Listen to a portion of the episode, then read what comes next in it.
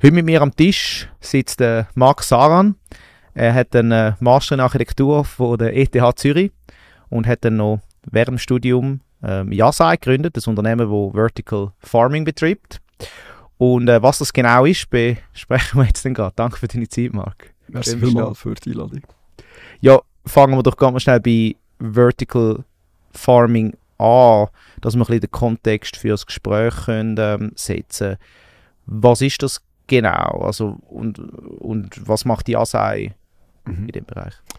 Vertical Farming ist insofern eine vertikale Landwirtschaft. Sprich, wir können indoor mit Kunstlicht sehr, sehr viel mehr produzieren, äh, basierend auf Kreislaufsystem. Sprich, wir können alles zirkulieren, vom Wasser, von den Nährstoffen etc. etc.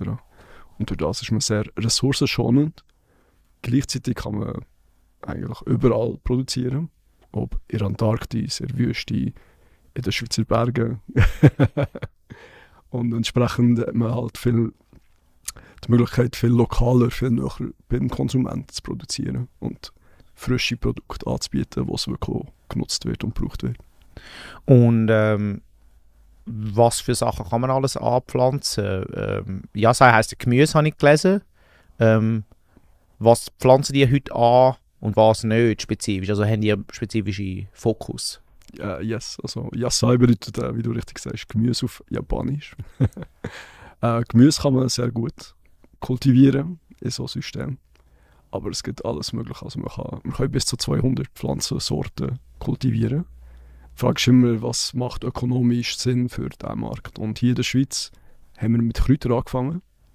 Und als nächstes werden äh, Baby Leaves dazukommen.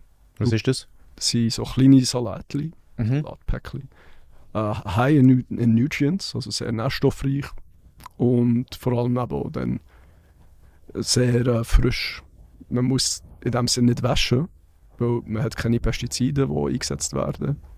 Und darum ist es so viel gesünder für einen Menschen am Ende des Tages. Ja.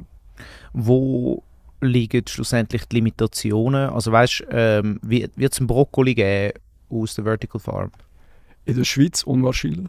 Aha, wieso? ähm, weil es halt relativ simpel ist, auch den äh, draussen zu kultivieren. Mhm. Und wir fokussieren uns vor allem auf die Sachen, die oftmals importiert werden. Ah. Oder wo die Lieferketten immer volatiler werden. Ein Beispiel, das kürzlich passiert ist, ist in der UK. Das Gemüse hat gefehlt. Und durch das kann man halt mit Vertical Farming kann man dem entgegenwirken und sagen, hey, wir können resiliente Food System kreieren, was gebraucht wird, also lokal in der Schweiz beispielsweise. Also das Spannende an dem finde ich eigentlich so, wir haben ähm, einen äh, Stanford-Professor auf dem Podcast gehabt, ähm, wo über Moonshots geredet haben. Also Projekte, wo 20 bis 50 Jahre äh, rausschauen. Jetzt, was ist so ein bisschen die Utopie? Also, ich meine, du als Unternehmer musst ja sicher die Vision verkaufen. Mhm. Und äh, ich habe gesagt, du hast auch grosse Partner an Bord wie Finaco und die machen die wahrscheinlich nicht einfach so mit, weil du lustig findest, äh, ein bisschen Vertical Farming zu machen, sondern weißt was ist die Vision dahinter? Oder kannst du für uns ein bisschen ein Utopia zeichnen in 20 Jahren oder dann vielleicht auch 50 Jahren von jetzt, wie so etwas könnte aussehen? Klar, sehr gerne. yeah. uh, I like to dream, I like to envision. Ja. So, um, wenn wir so weit gehen, von wo kommt Vertical Farming effektiv? Es kommt eigentlich vor ISS, uh, International Space Station. Okay. Wieso? Jedes Gramm, das man in, ins All möchte schicken, kostet extrem viel Geld. Weil es sehr schwer wird. In dem Sinne, Erde ist sehr schwer, Soil ist sehr schwer. Und Vertical Farming im Prinzip ist soilless Agriculture. Also es ist nur auf Wasser basiert. Und äh, per se zirkulär. Das heißt, wenn du irgendetwas möchtest kultivieren in outer space, it will be vertical farming or hydroponic. Ja äh, rein per se vom System her, weil man muss alles äh, rezyklieren yeah. in einem geschlossenen System wie so eine Raumstation. Yeah. Es hat ja keine Leitungen, wo, wo die Raumstation mit der Erde verbinden etc. Ja. Also sie haben frische Pflanzen eigentlich da oben heute schon mhm. äh, mit, mit diesen Technologien? Richtig, ja. Und äh, wenn man noch weitergeht und ein bisschen ins Gedankengut von den Elon Musks etc. eintaucht, von einer Multiplanetary Species. Es funktioniert nur, wenn man Indoor Vertical Farming wird betrieben auf dem Mars oder auf dem Mond etc. Ja. Und Moonshot Projects, das passt re relativ gut vom Begriff her. Und äh, was mir ein grosses Anliegen ist, eigentlich auch die Future of Food Thematik. Wie werden wir unsere Zukunft ernähren? Wie werden wir müssen unser Food System überdenken müssen? Rein durch die Volatilitäten, die entstehen, durch Klimawandel etc. Und man merkt jetzt so, es wird immer schwieriger, Outdoor Farming zu betreiben. Gewisse Sommer sind zu heiß, gewisse andere äh, Winter sind zu nass etc. Und das macht äh, Outdoor Farming immer komplexer und immer unberechenbarer. Sprich, die Bewegung zum Indoor Farming wird äh, per se mit, der, mit dem Wandel, wo wir durchgehen im Klima, wird eigentlich immer mehr auch notwendig werden auf der Erde. Ja. Und wenn wir bei dem Utopia bleiben, also wie siehst du das Idealszenario, wo wir sind in, in 50 Jahren? Also weißt, haben wir da alles vertical und in der Stadt rein, ähm, weil es effizienter ist? Sind, ist es überhaupt alles effizienter? Ähm, oder ist das, ein, ist das ein Mix? Also weißt du, in deinem Idealfall, in deinem Idealszenario, wo, wo stehen wir in, in 2050?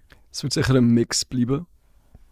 Und viele Städte werden die Technologie integrieren aus Infrastruktur und so quasi resilienter werden. Sprich, sie werden standhafter für äh, ja, diverse Krisen, die auftreten und können so dem entgegnen und den Leuten in der Stadt frische, nährstoffreiche und vitaminreiche Lebensmittel äh, zusichern.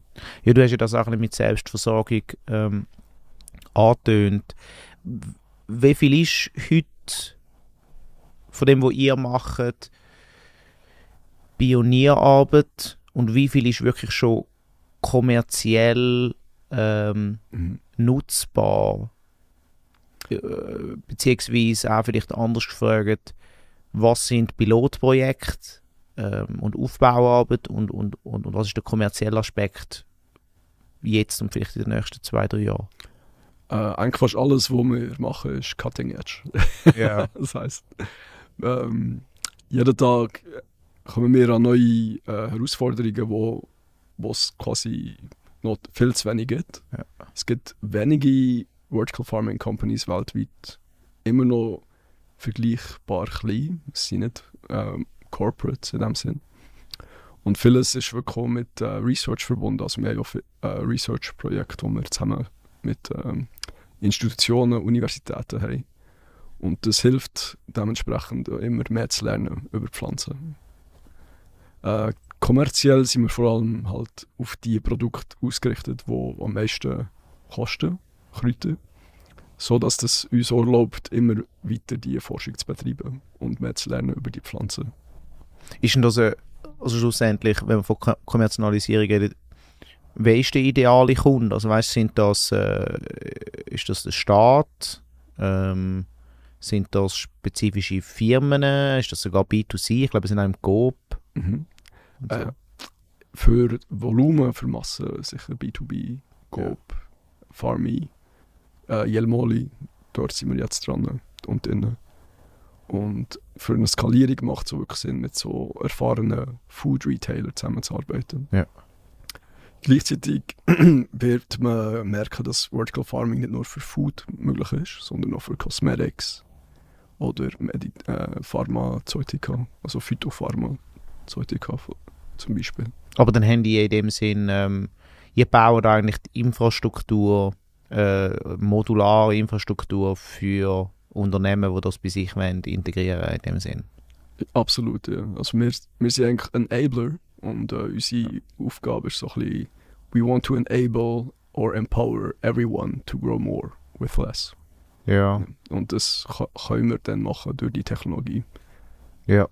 Und äh, was sind so Pilotprojekte, die derzeit am Laufen sind? Ich habe gesehen, ihr habt irgendwie äh, jetzt weiss ich gar nicht mehr, 2026 oder so, ba baut er eine neue, grosse, ähm, äh, in einer Lagerhalle, äh, eine, eine, eine neue, größere Farm, oder, Mhm. oder was ist das für ein Projekt? Äh, wir haben zwei Projekte, die wir an- angehen. Eins ist eine XL Vertical Farm, die ein bisschen außerhalb ist, in In- Industrial Hall.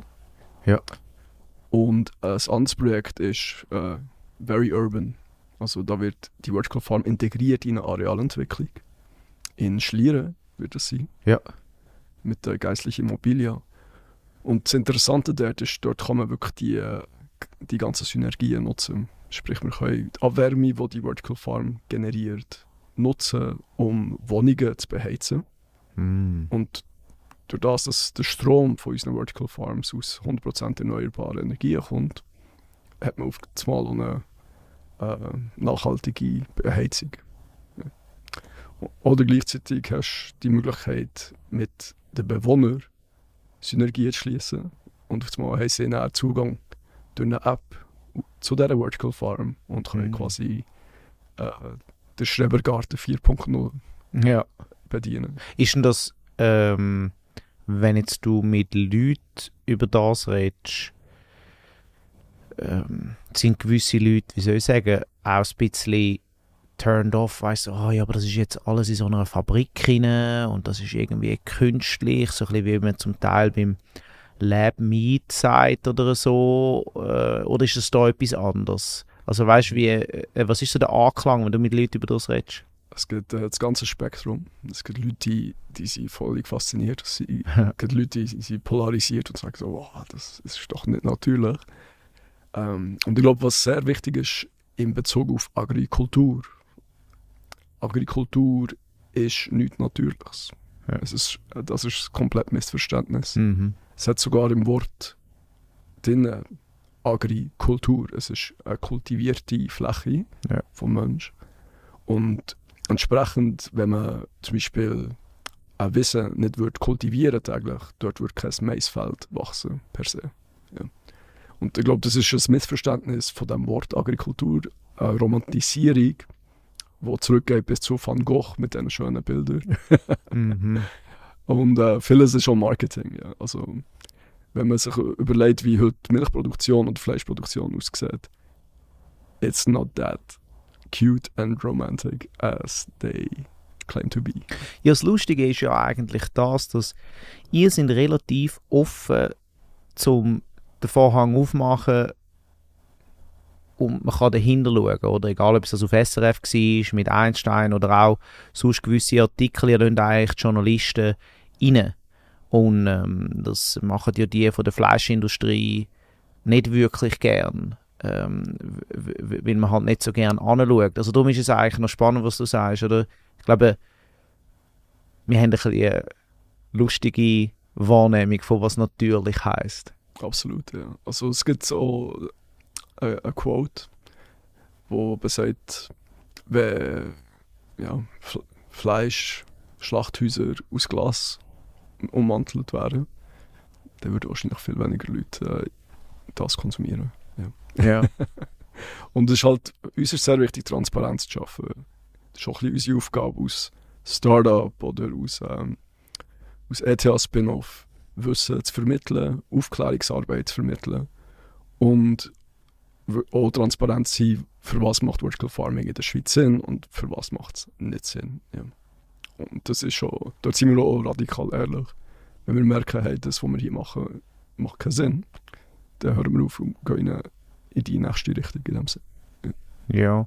Ist, ist das mit dem, also weißt du, hast du das Gefühl, dass man jetzt gerade mit Vertical Farming oder auch mit Lab Meat und so weiter, dass das äh, an Akzeptanz, also ist die Akzeptanz am Zunehmen?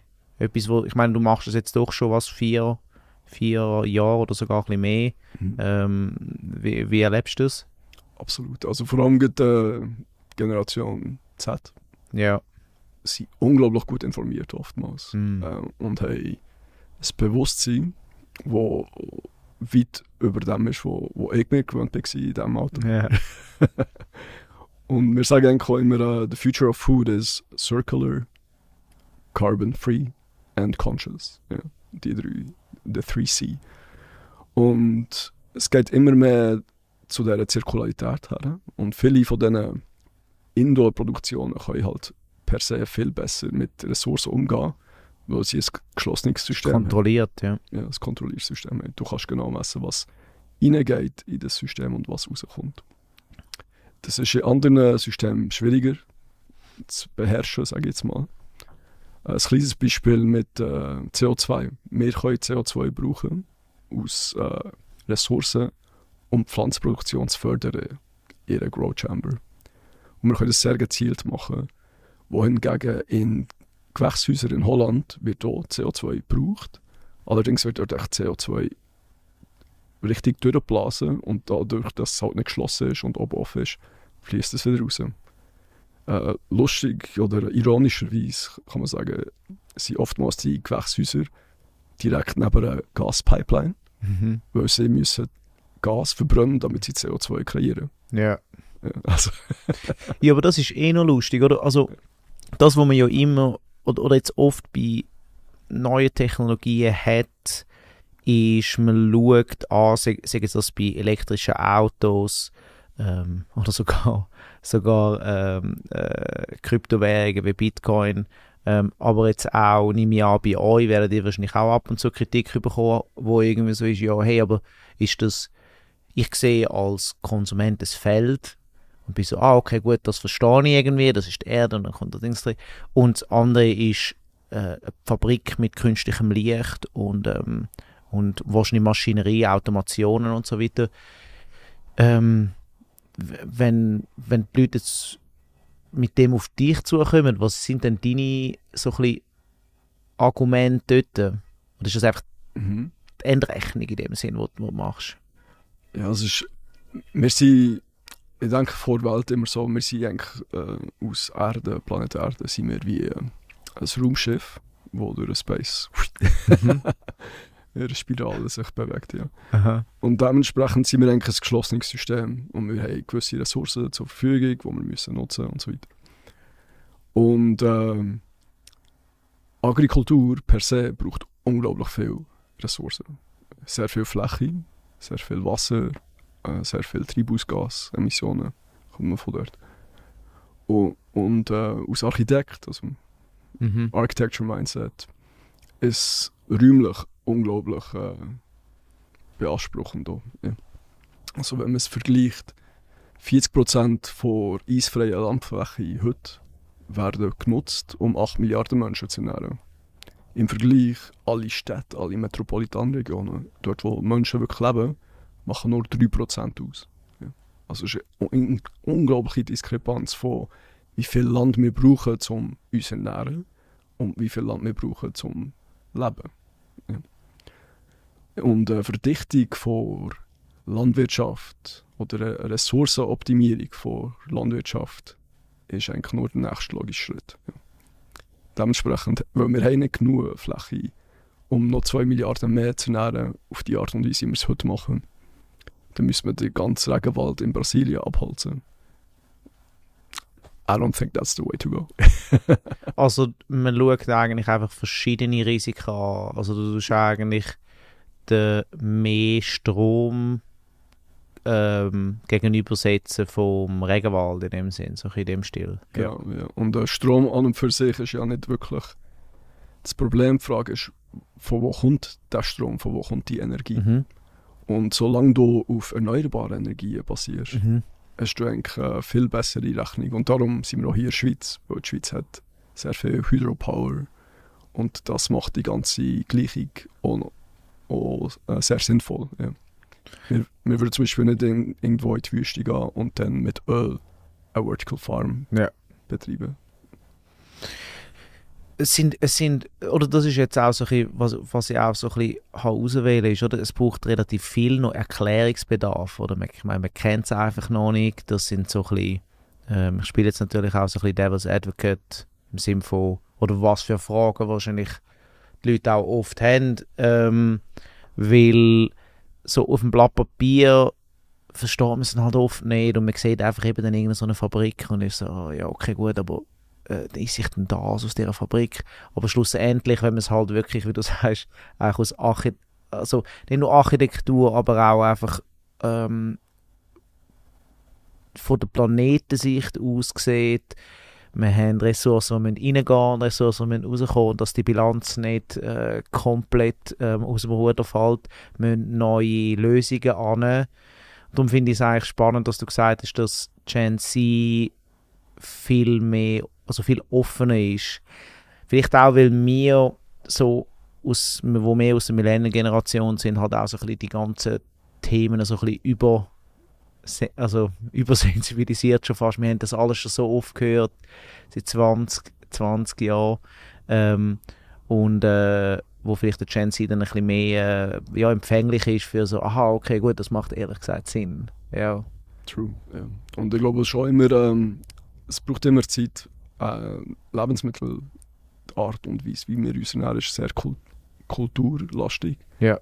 Sprich, je nach Kultur wirst du andere Gewohnheiten haben, andere Traditionen und es braucht Zeit zum Verändern. Ja. Ja, darum äh, ist das so ein bisschen, es, es läuft ein gegen die Bewegung, die man möchte eigentlich reinbringen für äh, um die Klimakrise und den Klimawandel äh, ein bisschen zu mitigieren.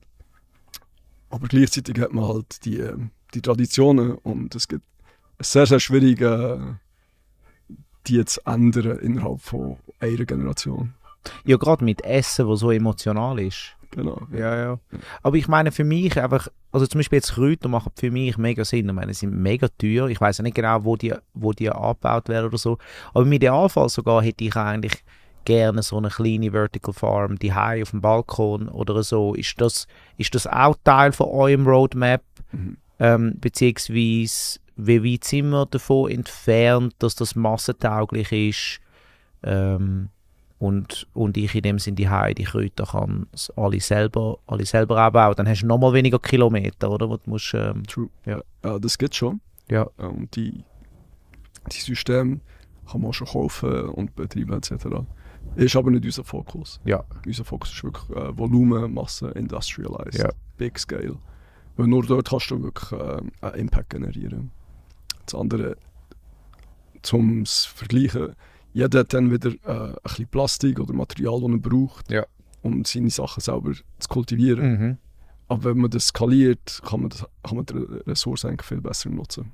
Ist ja auch ein eine Frage vom Roadmap, beziehungsweise vom ganzen Ökosystem. Also, das, was ich immer gemerkt habe bei neuen Technologien wie euren, muss halt eben auch eine gewisse Kulturarbeit gemacht werden. Ich weiß nicht, ob das das richtige Wort ist, aber zumindest Gesellschaft sensibilisieren und ich habe einfach das Gefühl, dass oft mit ähm, mehr Konsumentenprodukt man halt einfach das auch ein bisschen kann, ähm, äh, ja, halt Leute darauf aufmerksam machen, dass, ah, okay, gut, etwas Ähnliches, wenn ich jetzt so die High habe, gibt es jetzt einfach überall. Stimmt, ja. Und auch nur schon, auch für, oder wenn kleine, kleine Kinder, ich meine, sagen, hey, schau, da rein wachsen deine, wachsen deine Kräuter, klar kann man es auch im, im, im, im Topf haben, aber ich glaube, äh, wie es so ein Technik ist, kann man vielleicht auch Kinder begeistern und dann so oder vielleicht sogar in Schulen ähm, und, und, und, und so die Leute ein bisschen sensibilisieren für ein System, das Sinn macht für die Gesellschaft, aber vielleicht noch nicht ganz ähm, erreicht sind. Ja. Also Bildung ist eigentlich das A und O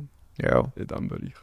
Ja, ich finde es spannend, weil auch der, äh, äh, der Bill, ähm, wo, wo Head of Innovation ist, dort äh, vom Innovation Lab bei, bei Stanford, er hat auch gesagt, eigentlich, es gibt verschiedene, beim Moonshot-Projekt gibt es verschiedene Arten, mhm. wie man das Problem angeht. Gewisse, wenn man halt langfristig denkt, so wie wir Ziel gemacht haben, muss man in Forschung investieren, äh, man muss in Bildung investieren, sodass äh, es auch angenommen wird und dann natürlich Technologie selber, aber auch, aber auch gewisse Business Cases machen, sodass man vorankommt. Ähm, ist das, merken die bei euch, dass es, wenn man auf die Wissenschaft geht, dass es, also weißt haben wir noch einen rechten Gap bei gewissen Sachen?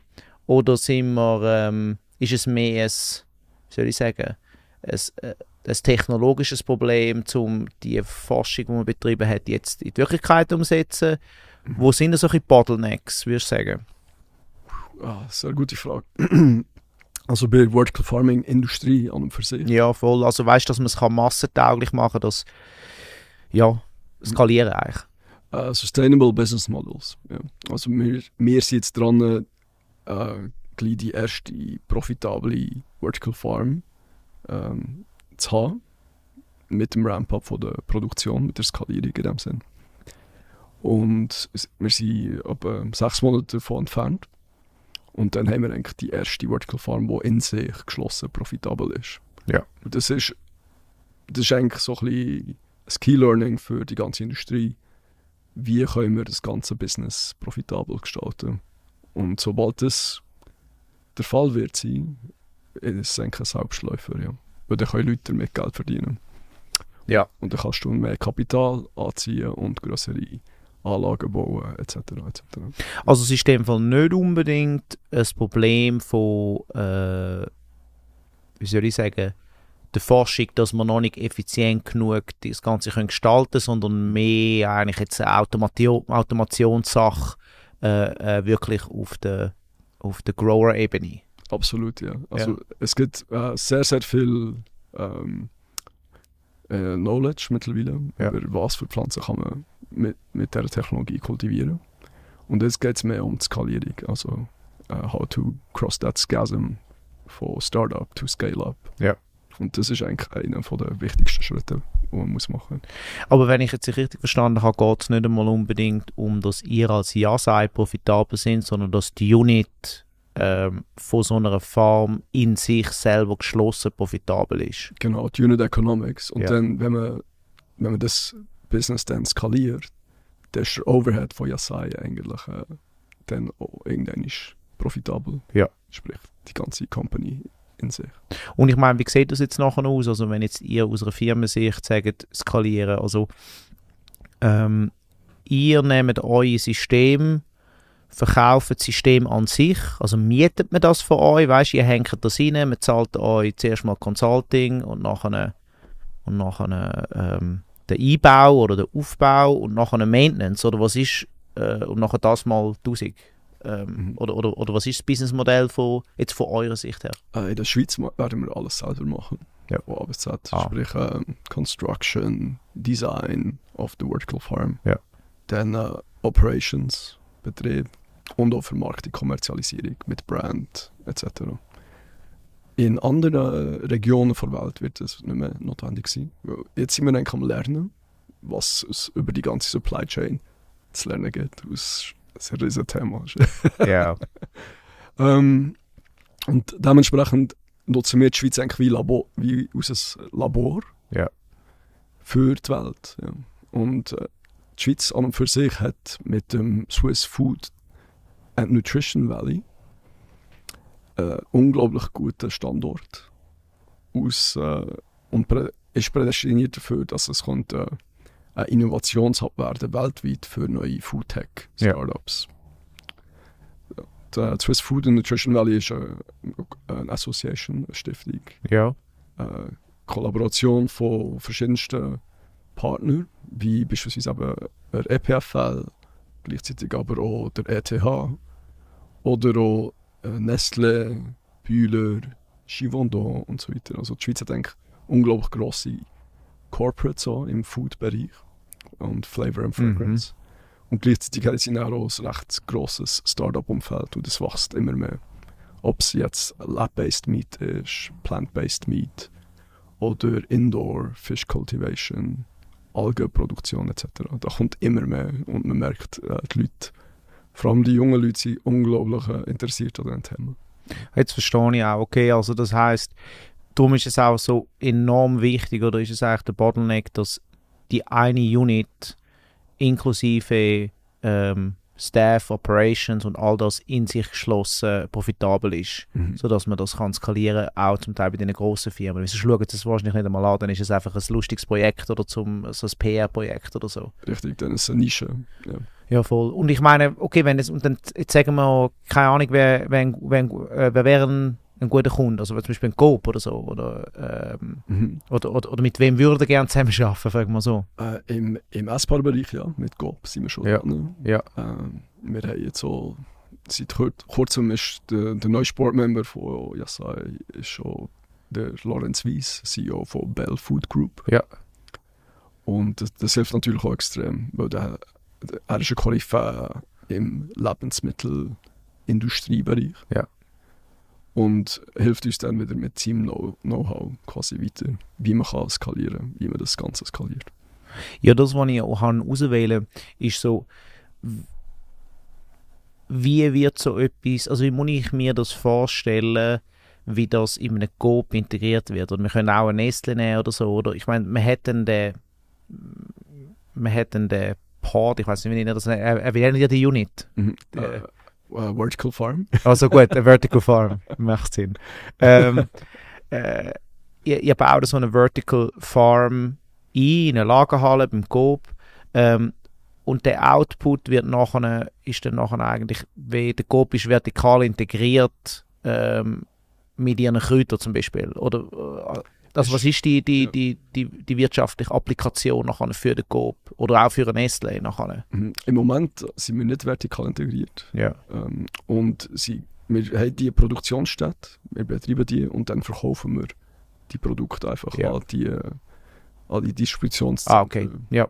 von Go beispielsweise. Ja. Und so sind wir auch unabhängig, sprich wir können mit verschiedensten, könnten mit verschiedensten Retailern zusammenarbeiten. Als Startup ist es wichtig, damit man halt unabhängig bleibt und nicht sofort Ja. der einer von der grossen äh, kommt. Äh, entsprechend ist es aber so, dass mit GoP haben wir einen unglaublich guten Partner. Für die Schweiz der beste Partner in meinen Augen, weil sie sehr affin sind auf Brands, auf Startups. Beweisen auch viel, viel Geduld, das braucht es auch. Mhm. ja. Ähm, vor allem bei so jungen Teams. Und ähm, dementsprechend sicher ideal zum Zusammenarbeiten für viele. Und oftmals sind sie auch Pioniere, wenn es um neue Brands geht. Und dann werden die Brands einfach erst dann ausgerollt in andere Retailers. Aber für uns nicht unbedingt ähm, ein, ein Ziel, dass man Ja sei als Endkunde kennt. Doch, schon. Schon. Dadurch, dass äh, ein wichtiger Punkt ist halt, Vertical Farming Produkte können nicht bio gelabelt werden. Mm. per se, weil per Definition muss alles, was Bio ist, muss in der Erde wachsen. Ja. Und äh, unsere Produkte, ob schon sie Zero Pesticides haben und vom Geschmack her eigentlich besser sind, ähm, können sie in dem Sinn halt nicht Bio gelabelt werden. Und die Art und Weise, wie man das kann kommunizieren kann, die Values von Vertical Farming, ist über eine Brand. Gibt es noch andere, du hast jetzt gerade so Bio ähm, angesprochen, gibt es noch andere Regulationen, wo einfach noch nicht da sind für etwas wie, wie Vertical Farming? Ja, was interessant ist, ist raumplanerisch. Wir sind zwar ein Landwirtschaftsbetrieb, wir haben eine Betriebsnummer. Allerdings sind wir nicht zugelassen auf La der Landwirtschaftszone. Sprich, wir können nur in, in Industrie, Gewerbezone, Vertical Farms bauen. Was auch absolut Sinn macht, weil wir möchten nicht den fruchtbaren Acker, Ja. fruchtbaren Boden äh, belasten in dem Sinn. Ja. Und es hat so viel äh, Industrie gebracht in der Schweiz. Wir sind riesige Bunker anschauen. Äh, es gibt so viele grosse Hallen. das ist unglaublich. Ähm, dementsprechend ist es eine gute Applikation für das. Ja. Okay, aber sonst Regulationen, die jetzt euch jetzt beistellen ähm, oder wo, wo sagen wir das Beispiel ist vielleicht ein bisschen hart gesagt, wo äh, es euer Leben schwieriger machen, gibt es nicht unbedingt, jetzt so neben dem Bio-Label oder so. Nein, nicht unbedingt. Nein. Ja. Und ähm, jetzt vielleicht zu, äh, zu dir selber. Wahrscheinlich ist ähm, auf so einer Startup-Journey läuft ja auch nicht alles immer smooth wahrscheinlich.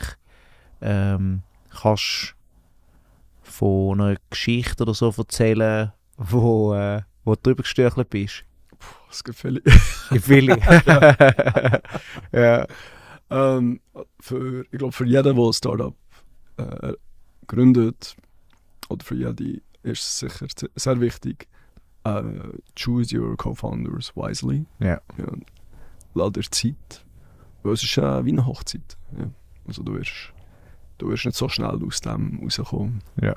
Und äh, wir haben äh, schmerzhafte Erfahrungen gemacht mit äh, Freunden, die Mhm. dabei waren und dann hat man recht schnell gemerkt, okay, es geht nicht in die gleiche Richtung und dann hat man sich wieder müssen trennen. Und die Trennung ist äh, wie im privaten Leben nie wirklich äh, schön und, und schmerzhaft. Und das kann ich wirklich nur empfehlen, dass man dort sich Zeit lässt und überlegt, hat man die gleichen Visionen, hat man die gleichen Values und ist mal langfristig bereit, sich äh, zu committen, in die gleiche Richtung zu laufen. Ja. Also ähnlich wie in einer Beziehung eigentlich. Ja, wo hat es bei euch äh, gescheitert? Also wenn du jetzt sagst, Vision, Values und was mit dem willst du sagen, Drive oder, oder, oder gleich Ambition? Äh, ich würde sagen, Commitment ist Commitment, ein, ein ja. Thema gewesen, wo äh, der, der vierte Co-Founder von Yasai, der hat eigentlich äh, im Ausland leben, Ja. verständlicherweise mit seiner Freundin, und ist halt ein paar Zeitzonen auseinander gewesen. Und das ist bei einem physischen Startup, wie, wo man halt etwas Physisches, Physisches produziert, recht schwierig. Hingegen bei Software-Startups sicher denkbar. Mhm. Und ähm, jetzt aus so einer Geschichte, was hast du gelernt? Oder jetzt neben dem, dass du die richtigen Co-Founders musst finden über, über dich selber, hast du gemerkt, okay gut, ich bin da voll drin oder was? Also Mhm. äh, man muss sich ja dann auch mit dem auseinandersetzen, wenn man sich von anderen Leuten trennt, was mit einem selber passiert ist. Das heißt ja dann immer irgendetwas. Absolut. Also für mich war es äh, eine Erkenntnis, gewesen, dass ich, ich bin ungl unglaublich schnell fasziniert von etwas oder Mhm. jemandem. und äh, ich muss ich ab und zu ein bisschen bremsen und so, hey, is that the right choice Ja. to do? Und äh, das habe ich gelernt. Also so ein bisschen, vielleicht noch, noch mal einen Break, schnell, bevor man die nächsten Entscheidungen trifft. Kannst du ein Beispiel machen von dem?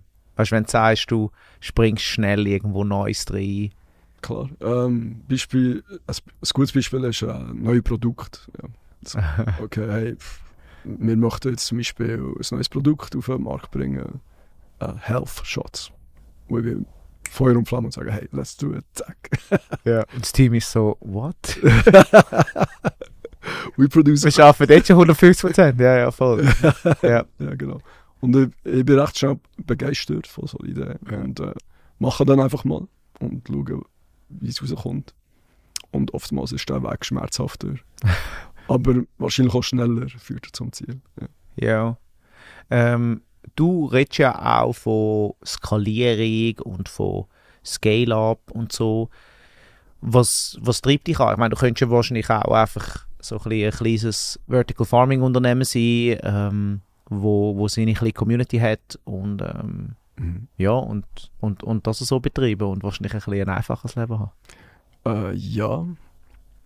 Äh, eigentlich ein Wort Impact in dem Fall. Ja. Mhm. Also es geht, mir geht es vor allem darum, die Technologie so weit voranzutreiben, dass sie irgendwann Plug and Play wird. Sprich, jeder könnte eine Vertical Farm betreiben mit Hilfe von Automatisierung und AI.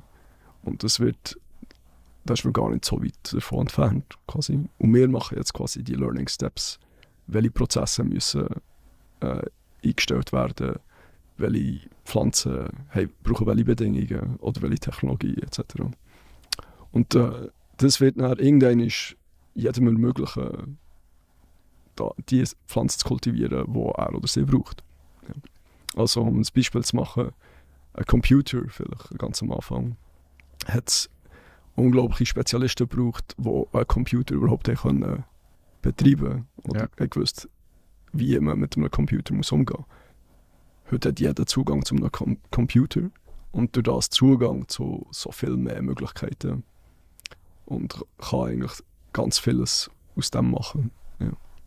Wie bist du auf den Impact gekommen? Also wenn der Impact am, am wichtigsten ist, musst du ja wahrscheinlich vorher auch ein Zeitchen lang etwas überlegt haben dabei, wieso jetzt das Problem? Es gibt ja tausend Probleme zum Lösen oder Challenges zum Tacklen. Ähm, also weißt du, wieso, wieso Vertical Farming spezifisch? Ja, das ist eine gute Frage. Es ist äh, eigentlich auf mich zugekommen, das Thema. Aha, ja. ähm, über verschiedene Ecken. Eins war mit, äh, mit, äh, mit dem Tod von meiner Schwester. Sie Mhm. ist an Anorexie gestorben. Mhm. Und durch das, durch die Konfrontation ist zuerst mal so, ist äh, die Endlichkeit vom Leben bewusst worden. Und gleichzeitig aber auch das Thema Food ist unmittelbar äh, zu mir gerückt. Und Ich habe mich nie wirklich vorher mit dem beschäftigt. Aber wenn man sich wirklich in, äh, tiefgehend mit dem beschäftigt, merkt man, wie wichtig äh, gesunde Ernährung für uns Menschen, für unsere Fitness ist. Und wenn man dann ein bisschen weiter reingeht und schaut, was bedeutet das überhaupt und wie ist das heutige Food System aufgebaut. man merkt recht schnell, dass das Food System auch heute vor allem ungesunde Produkte fördert. Ja. Zucker, Salt uh, and Fats etc. Ja. Es gibt ein gutes Buch über das, so, äh, wo genau das Titel hat. Mhm. Sugar, Fat and Salt. Und, so. und äh, an und für sich ein ultra spannendes Thema. Ich habe sehr viel gelernt dann über das Thema selber, mehr so ein bisschen im Privaten. Und gleichzeitig, als ich in Mexiko gelebt habe, habe ich dort Architektur studiert. Und ich glaube, mit jeder Ausbildung, die man bekommt, hat man auch ein bisschen eine Verantwortung. Und Architektur ist halt ein, systemisches Denken, das man mitbekommt. Jetzt von, ob es von ETH Zürich ist oder von Mexico City. Und dann bin ich über das Buch gestolpert vom Professor Dixon Despommier. Mhm. Und er hat das Buch, äh, ist der Godfather of Vertical Farming. sehe das so.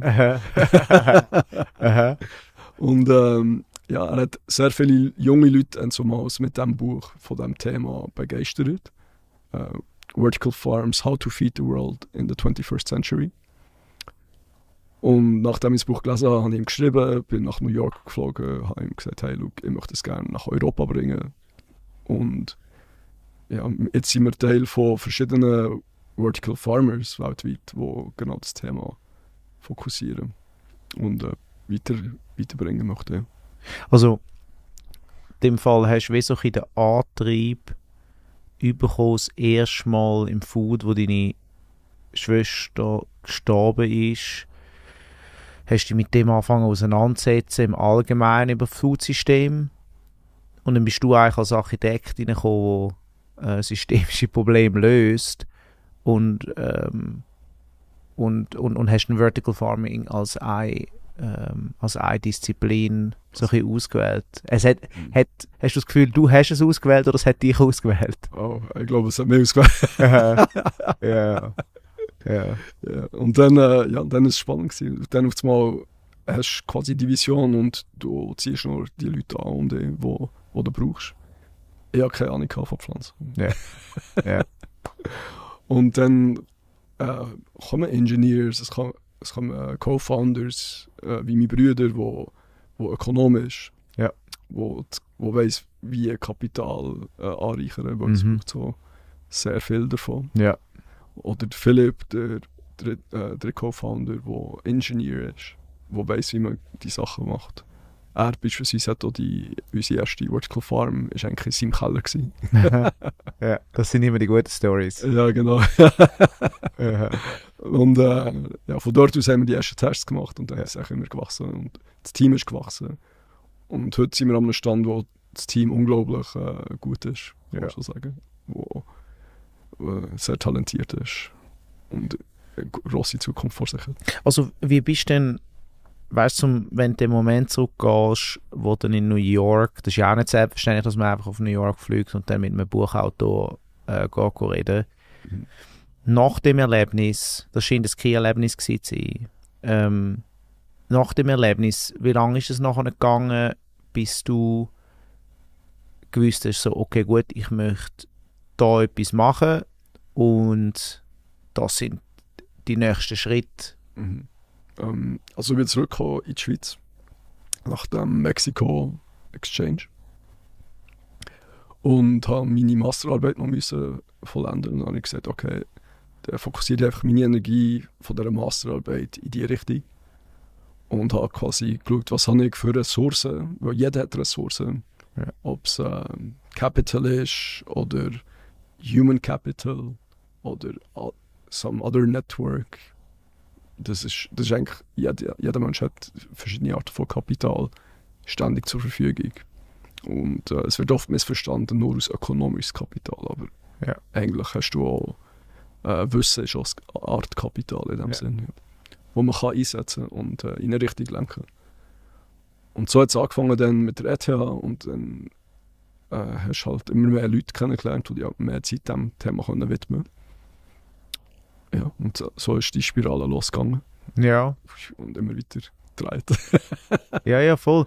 Was ist so der Moment gewesen, weißt, wo du gemerkt hast, dass es gibt doch so bei allen solchen Projekten, ich meine,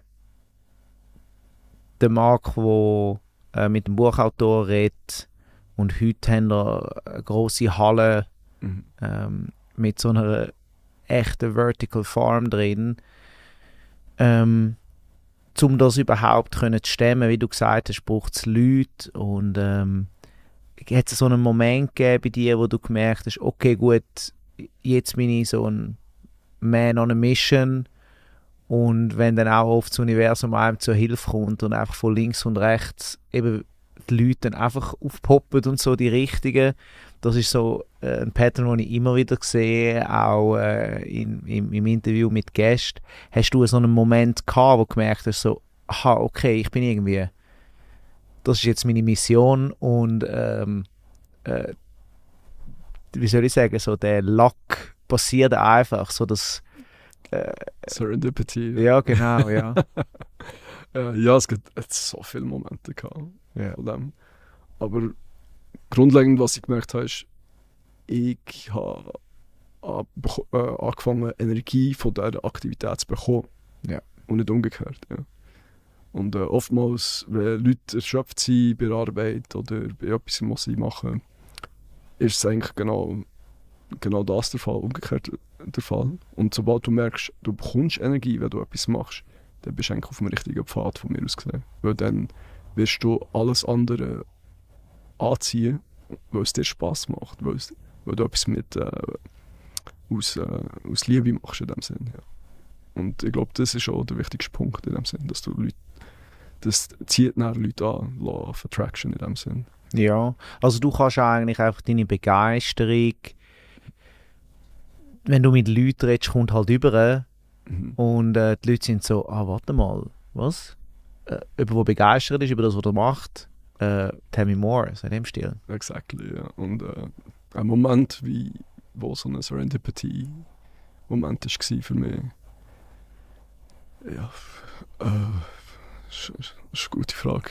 Welchen könnte man auswählen?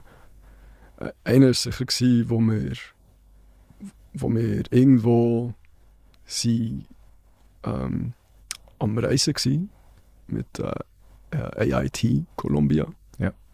Und äh, das ist so eine, so ein äh, Academic Industry Training.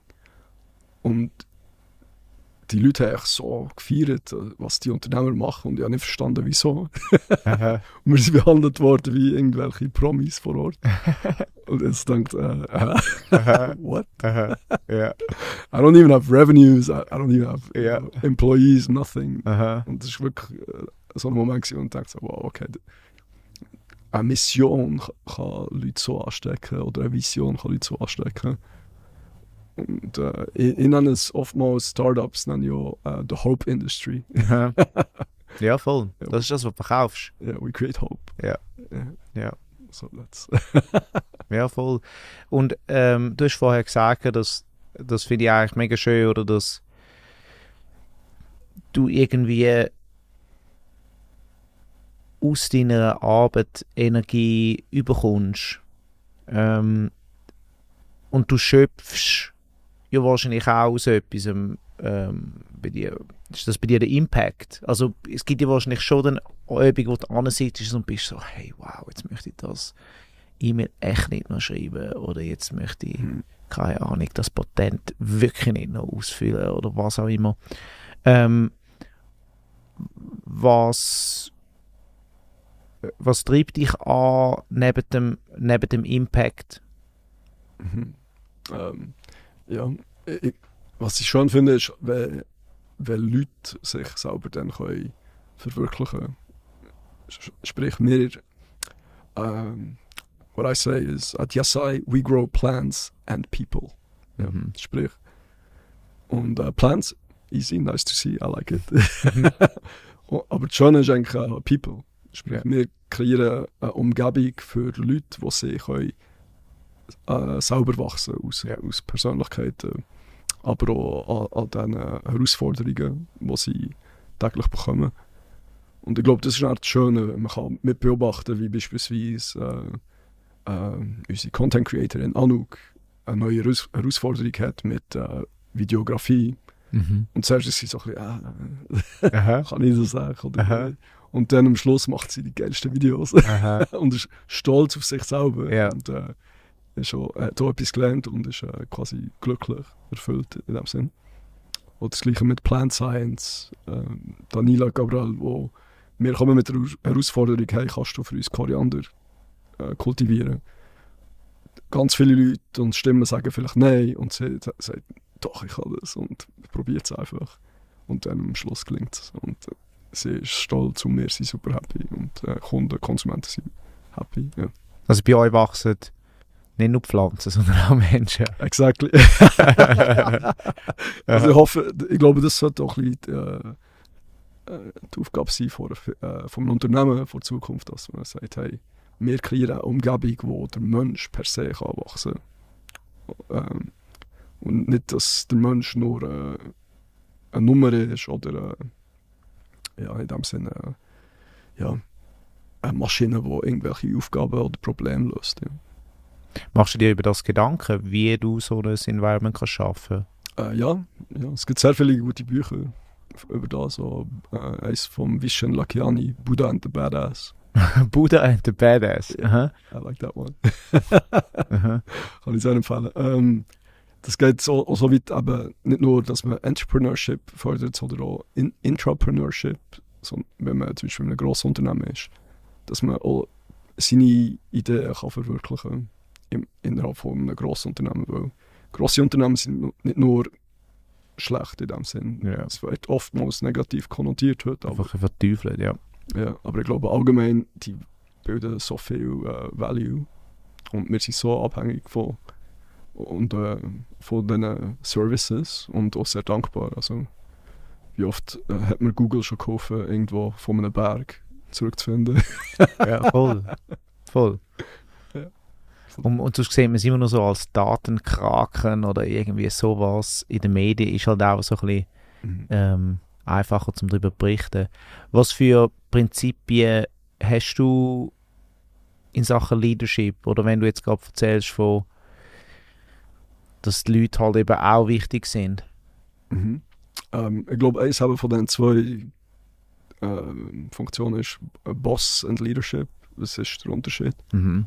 Und äh, Leaders, die, die sind die, die, die versuchen, zuerst mal selber etwas auszuprobieren und dann ziehen und zeigen, wie man es machen könnte. Und äh, nicht jemand, der einfach nur äh, eine Aufgabe übergibt und dann quasi erwartet, hey, das ist jetzt nicht gelöst worden, etc. Also man befasst sich mit der Materie. Ich glaube, das ist sehr wichtig, dass man auch immer neugierig bleibt. Und ob schon vielleicht ein Thema äh, das Beispiel jetzt hier Data Science, Data Collection, hat mich nie interessiert. Ja. Und äh, ja, jetzt, ähm, in den letzten sechs Monaten habe ich mich ein bisschen mit dem befasst. Ja. Was wichtig ist für das, was wir machen. Damit wir auch können unseren Waste tracken den wir produzieren. Und jetzt liebe ich es. Ich finde es unglaublich spannend. ja, aber das ist ja super, oder? Also du gehst eigentlich gerne ab die Front führen. Mhm. Du dort äh, dich ähm, bilden über ein neues Thema, kommst mit Ideen zurück und, ähm, und, und besprichst das nachher auch, eigentlich auch mit dem Team, sodass du eine Ahnung hast, von was man da redet. Ja. Genau. Und dann gibt es Experten, die es tausendmal besser können im Team. Ja. Also ich, wo ich nur äh, auf der Oberfläche Ja. mitarbeiten Ja, ich meine, wie ist das für dich? Eh, also weißt du, ich meine, du hast, du hast Architektur studiert ähm, und bist nachher so ein bisschen ins Unternehmertum reingerutscht. Das hat dich gefunden, ein Problem hat dich gefunden, ähm, wo du möchtest lösen. Und das, was mir mega aufgefallen ist, auch immer in, auf der unternehmerischen Laufbahn beziehungsweise auch vom Mitarbeiter innerhalb vom Unternehmen, aber reden wir mal über dich persönlich. Nochmal, oder? Ich meine, die Person, einem, einem Buchautor schreiben und dann auf New York reisen, kann man mal noch schnell, aber dann bis heute, wo wir da stehen und äh, alles Funding, das ihr schon reingeholt habt und Partnerschaften und die Vertical Farm als Produkt, ähm, ist auch jetzt schon eine rechte Leistung. Und ähm, auf was ich möchte raus ist, dass als Person muss man ja auch mitwachsen. Ähm, es kommen ja immer neue Challenges und es sind ja immer ähm, ja auch vielleicht Sachen, wo man nicht weiß, wie man das muss machen, sowohl auf der persönlichen Ebene als auch auf der Profes professionellen Ebene. Also hast du Major Roadblocks gehabt bei dir, wo du wirklich so bist, hey, wow, okay, gut, da bin ich überfordert. Mhm, absolut, ja. Also ein gutes Beispiel ist uh, Managing People. Ja. In Architecture, you don't learn that. ja, you manage buildings. Ja, ja oder äh, du, du, Du- lernst du- wie äh, du baust äh, ja, ja, genau, ja. ja. Konzept etc. Ähm, und das ist etwas, wo, ja, das ist unglaublich äh, schwierig gewesen zum, ähm, am Anfang. Und mit der Zeit lernt man, lernt man es ein bisschen. Es gibt auch Ausbildungen, die man kann, kann geniessen kann für das. Aber dann ist schon immer die Frage, wie weit willst du überhaupt äh, dabei sein bei einem Unternehmen, wenn es grösser wird? Ja. Ist es immer noch für dich geeignet oder Ja. ist es besser, dass du irgendwann abspaltest? Äh, auch als Founder, weil Founders sind meistens noch viel emotionaler ja. ähm, beschäftigt mit gewissen Themen, was, was vielleicht ein, äh, ein Professional Ex Executive Manager besser wird machen. Und das war schon eine Frage, die ich immer gestellt habe. Und ich glaube, ich bin, ich bin sehr, sehr gerne an dieser kreativen Phase dabei Ja. und bringe ein Unternehmen bis zu dem Punkt, wo es dann selber kann laufen kann. Aber ab, ab einem gewissen Zeitpunkt würde ich mich dann wahrscheinlich rausnehmen oder vielmehr noch ein bisschen auf die Innovationsseite gehen, Ja. Product Development Seite in dem Sinn, wo man dann äh, neue Frontiers kann, äh, entdecken kann. Ja. Ja, es ist eigentlich schön, oder? Weil ich meine, ich habe das Gefühl, das ist bei sehr, sehr, sehr vielen Founders der Case eigentlich. Und gleichzeitig siehst du den Case eben doch noch viel selten, dass nachher jemand das, was jetzt du gesagt hast, nachher dann auch wirklich durchführen und sagen so, hey, ja, ich gebe mein Baby ab und einer Person, die ich vertraue und die machen das nachher gut. Ich rutsche ins Innovations ähm, ins Innovationsdepartment und ähm, mache nur noch das, was mir eigentlich Spaß macht. Ähm, bist du dem Fall schon Gedanken am, am machen diesbezüglich? Mhm. Äh, ja. Absolut, ja, logisch. Und ähm, insofern, Investoren sehen es halt auch gerne, wenn es, das Team Founder-led ist. Also Ja. geführt von Founders. Ja. Und wir sind noch nicht so weit, dass wir können, äh, können, äh, uns zurückziehen Nein, sicher, aber trotzdem, ich meine, Mhm. oder, oder ich habe das Gefühl, viele machen sich die Gedanken. Es ist nachher einfach dann schwierig, um so ein bisschen den, Mhm. Ah, ich glaube, für mich ist es einfach. so, ja, ja, das ist vielleicht auch ein bisschen, wie du so ein bisschen im Machen bist, oder? Mhm. Und, und, und das Manager wirklich nicht gerne machst. Genau. Ja. Ja. Also ja, viele neue, diverse andere Ideen, die ich finde, die brauchen auch Aufmerksamkeit. Ja. Und äh, ja, da gibt es schon noch einiges. Aber Ja. auch innerhalb vom, vom Thema selber kann man auch noch neue Ideen fördern in dem Sinn. Ja. Ähm, ja. Aber ich glaube, das ist auch ein bisschen meine Rolle. Ich bin der, der immer dort ist, wo es noch unbekannt ist. Und das ist auch das, was mich begeistert. Ich bin gern, äh, wenn man jetzt würd, äh, zurück, zurückgehen Zeit zum Alexander von Humboldt, ich wäre am liebsten mit dem mitgegangen auf die Ja. Südafri äh, Südamerika-Expedition. Ein Explorer bist du. Äh, gedanklich sicher. Ja. Äh, ob ich wirklich würde überleben in, im Urwald, ich weiß nicht. Das ist ja vielleicht noch ein anderes Skill, wo du musst unter Survivalists noch gehen. ja, ja. ja, ja, voll. Okay, also in dem Fall so das, Manage, das Managing People ist so ein bisschen ein Roadblock für dich. Wenn jetzt so etwas kommt, ich meine, wie gehst du so etwas an? Also weißt du, das ist etwas, was du nicht gemacht hast? Sitzt du dann an und liest irgendwie Bücher und fragst Kollegen? Oder also weißt du, was ist dein, was ist dein, Mhm. äh, was ist dein Prozess? Wie setzt du dich mit einem neuen Thema auseinander, wo dir vielleicht auch nicht liegt?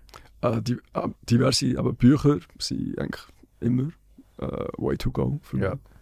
Und äh, dann aber Ausbildungen, die man, kann, wo man kann machen kann. Ja. Und da gibt es diverse Möglichkeiten, die auch auf dich zukommen, beispielsweise mit der Zeit.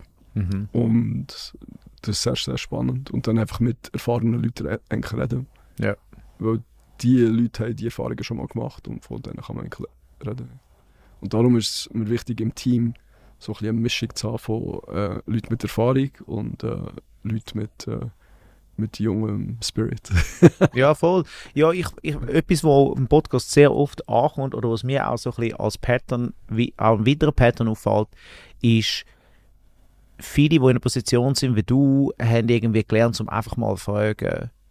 Zum einfach mal, einfach mal probieren. Du hast keine Ahnung, ob es funktioniert, aber du, du fragst einfach mal. Und ich finde, eine gute Lektion, die du ähm, vorhin mal gesagt hast, ist, ist so, jeder hat ein Netzwerk, jeder kennt irgendwelche Leute, jede Person hat ähm, irgendwelches Vorwissen über gewisse Sachen und man vergisst das, glaube ich, manchmal auch, oder äh, es fällt den Leuten schwierig zum Fragen, mhm. ähm, weil man sich halt dann auch ein bisschen exponiert. Mhm. Ja, das ist so. Und ich glaube darum, das, das finde ich das Spannendste an Kunst oder an Künstler. Künstler, die exponieren sich komplett. Die sind, ja. Weil du das Bild anschaust von einem Künstler, ist, äh, er steht eigentlich nackt vor dir. ja. Ja, seine Seele. Ja. Und darum ist es auch so wertvoll am Ende des Tages, weil die Leute exponieren sich komplett und das braucht Mut. Und äh, der Mut, quasi sich zu exponieren und äh, wie sagen wir, vulnerable ja. Äh, sein, das ist etwas, wo, wo dann auch sehr geschätzt wird, wenn es mal gemacht wird. Aber vorher eigentlich ist immer der grosse äh, Leap of Faith. ja, voll. Und auch Mut. Es braucht einfach auch Mut. Ja. ja. Und äh, ja, das ist so ein bisschen das, glaube ich, wenn man das Risk eingeht, wird es meistens belohnt. Das habe ich gelernt. Ja. Und trotzdem ist es, also ich glaube schon, dass man ein bisschen besser wird, zum Risiken eingehen. Aber ich glaube, was oft missverstanden wird, ist, dass auch solche Leute, die viele Risks eingehen, es ist immer noch der gleiche, ah, yes. okay, okay, ich frage jetzt die Person oder ich probiere jetzt das oder ja, es ist ja nicht so, klar, es wird vielleicht ein bisschen einfacher, weil man, weil man genau wie du es gerade gesagt hast, oder die Erfahrung gemacht hat, dass Risiken sich meistens auszahlen, auch wenn es nur ist, dass man auf die Fresse fliegt und, ähm, und etwas gelernt hat. Ähm, äh, also ja, es macht es ein bisschen einfacher, aber es ist nicht so, dass es nicht immer noch eine gewisse äh, Angst oder Nervosität auslöst. Nein, nein, ich bin immer noch nervös. ja, ich ja, ja. Ja, ich habe das Gefühl, wenn man gar kein Risiko ähm, also gar keine Angst mehr vor Risiko hat, dann wird es wahrscheinlich dann auch langsam ein bisschen äh, gefährlich. genau. ja, voll. Ähm, was, ähm, man muss ja auch ein bisschen auftanken, habe ich das Gefühl, so neben dem, neben all dem Trubel vom Unternehmertum, was, ähm, mhm. wie tankst du auf? Äh, verschiedene Sachen. Ähm, Natur, Friends, mhm. äh, Psychedelics, das ist sicher auch ein Thema, das sehr spannend ist. Ähm, und Sport, ja, die vier eigentlich. Ja, also ähm, sind jetzt auch alles Sachen, die eben nicht am Computer sind und nicht am Ding sind. Ähm, ja, sagen Alex, haben wir noch nie geredet im Podcast. Hast du spezifische ähm, Erfahrungen gehabt, wo, wo dich ähm, weitergebracht haben? Mhm. Ähm, wenn du kannst, du hast jetzt also eigentlich zur Antwort gesagt auf meine Frage zum Aufdanken. Mhm. Ja. Äh, ja, vor allem mental, mentally. Ja. Hilft extrem, weil ähm, es gibt momentan recht viele Breakthroughs in, in dieser Forschung. Ja. Äh, eine Netflix-Serie beispielsweise von Michael Pollan ist ja die von, ja. Äh, wo, wo er auch darüber hat, weiß gar nicht, wie sie heißt. Ja, weiß ich gar nicht. Ja. Und die ist unglaublich spannend in, in dem Sinn, weil er ist ein Journalist, der sich mit Food hat auseinandergesetzt, ganz am Anfang, in seinen 50er, 60er Jahren. Mhm. Und irgendwann ist, geht er in die Richtung und merkt so ein bisschen, okay, was hat das für Auswirkungen auf seine Psyche, auf seine ja. Verfassung etc. Und ist auch sehr ähm, äh, explorative, was das angeht. Ja. Und es gibt ja den Ausdruck wie Astronauten, die gegen raus ja. reisen und entdecken, gibt es so Psychonauts, ja. die in sich gehen und gehen, erforschen und entdecken, entdecken. Weil wir sind immer so fokussiert auf die äußere Welt, gibt eigentlich eine ganze Welt innerhalb von uns auch, die sich lohnt zu entdecken. Und so Substanzen, die können dir helfen, deine innere Welt besser zu verstehen und zu entdecken etc. Und dann auch vielleicht neue, neue Schlüsse zu ziehen, wieso du gewisse, äh, gewisse Überlegungen überhaupt machst, gewisse Patterns aufgebaut hast in deinem Leben, gewisse äh, Gewohnheiten aufgebaut hast. Und gewisse Gewohnheiten, die vielleicht nicht so dienend sind, kannst du dann noch brechen. Ja. Und äh, die, äh, die neuro neuralen Verbindungen neu bauen. Sagen wir jetzt mal, es ist wie eine Straße, die man immer wieder befährt. Und jeder von uns hat die Gedankengänge täglich. Und die sind meistens recht ähnlich. Mhm. man wacht auf, hat irgendeinen Gedanken und, äh, und dann fährt man immer den gleichen Weg in dem Sinn. Und die Straße kann man dann mit so Substanzen teilweise neu pflastern oder abbrechen und neu einbauen etc. Es ist ja noch ein rechtes Stigma, zumindest in der Schweiz. Mhm. Und das Gefühl, jetzt in den USA ähm, gibt es immer mehr Therapieformen auch mit äh, Ketamin, MDMA ähm, und Psilocybin. ja, genau, Psilocybin, genau. Ähm, wie, wie, wie bist du auf das gekommen? Ist das irgendwie so ein bisschen Mexiko? Mexiko, äh, äh, weißt du, so ein Klischee-Trip gerade hin, und dann bist du so, wow, okay, was, was passiert da mit mir? Oder, oder ist, das, ist das sehr conscious bei dir? Ah, Also wenn du möchtest drüber reden natürlich. ja klar. Nein, es war in Mexiko, gewesen, aber äh, äh, Kolumbien. ja, aber da unten, ja. Mhm. Und äh, ja, allgemein, also die Schweiz ist eigentlich per se ein grosser mm, Aktor, Akteur Ja, in voll. der Renaissance of Psychedelics, kann Ja. man sagen. Aber so under, underground irgendwie habe ich das Gefühl. Ja, aber auch sehr bei den Universitäten. Ja. Also Uni, Uni Basel macht Ja. diverse Studien mit MDMA oder Psilocybin. Ketamintherapien sind schon legal für, für äh, gewisse äh, Patienten. Ja. Hier in der Schweiz sogar. Und ich glaube, das ist eigentlich ein recht spannendes Thema, Ja. wo sich momentan wieder ein bisschen äh, eben in der Renaissance befindet. Es wird wiedergeboren, das Thema, nachdem es im, nach dem äh, War on Drugs vom Nixon ist, glaube ich, Ja, genau. komplett Ja. unter den Teppich gekehrt ist worden. Und jetzt ist man wieder da am Anfang auch wieder an der Forschung. Und äh, ich glaube, es hat sehr gute Forschungsergebnisse mittlerweile mit Psilocybin für äh, Leute mit äh, PTSD oder Depressionen, wo die normalen Pharmazeutika einfach nicht helfen. Ja. Und ich glaube, dort hat es unglaublich grosse Potenzial. Ich bin nicht so ein Befürworter von Selbstmedikation oder Mm. von, ich glaube, es braucht immer noch guided äh, Therapies oder Ceremonies oder wie auch immer das Für erfahrene Leute. ja, von Leuten mit Erfahrung, wo, Ja. wo die ein bisschen können, äh, guiden und Set, Mindset und Setting können, äh, für dich aufbauen sodass du einen gewissen, dich in einem gewissen Rahmen bewegst und nicht äh, Kontrolle verlierst. Ja, es ist ja auch, ich habe das Gefühl, dort kommt auch das Stigma ein bisschen her, oder? Ich meine auch, auch etwas wie MDMA oder so. Ich meine, das ist halt auch eine Partydroge und die Leute gehen raus und, ähm, und konsumieren das mehr zum Spaß haben. Ähm, und äh, sieht, sieht natürlich die Gesellschaft den, den, den Wert halt nicht unbedingt drin. Ähm, und ich finde eben eigentlich, es wird zu wenig geredet, darum habe ich so gesagt, Underground.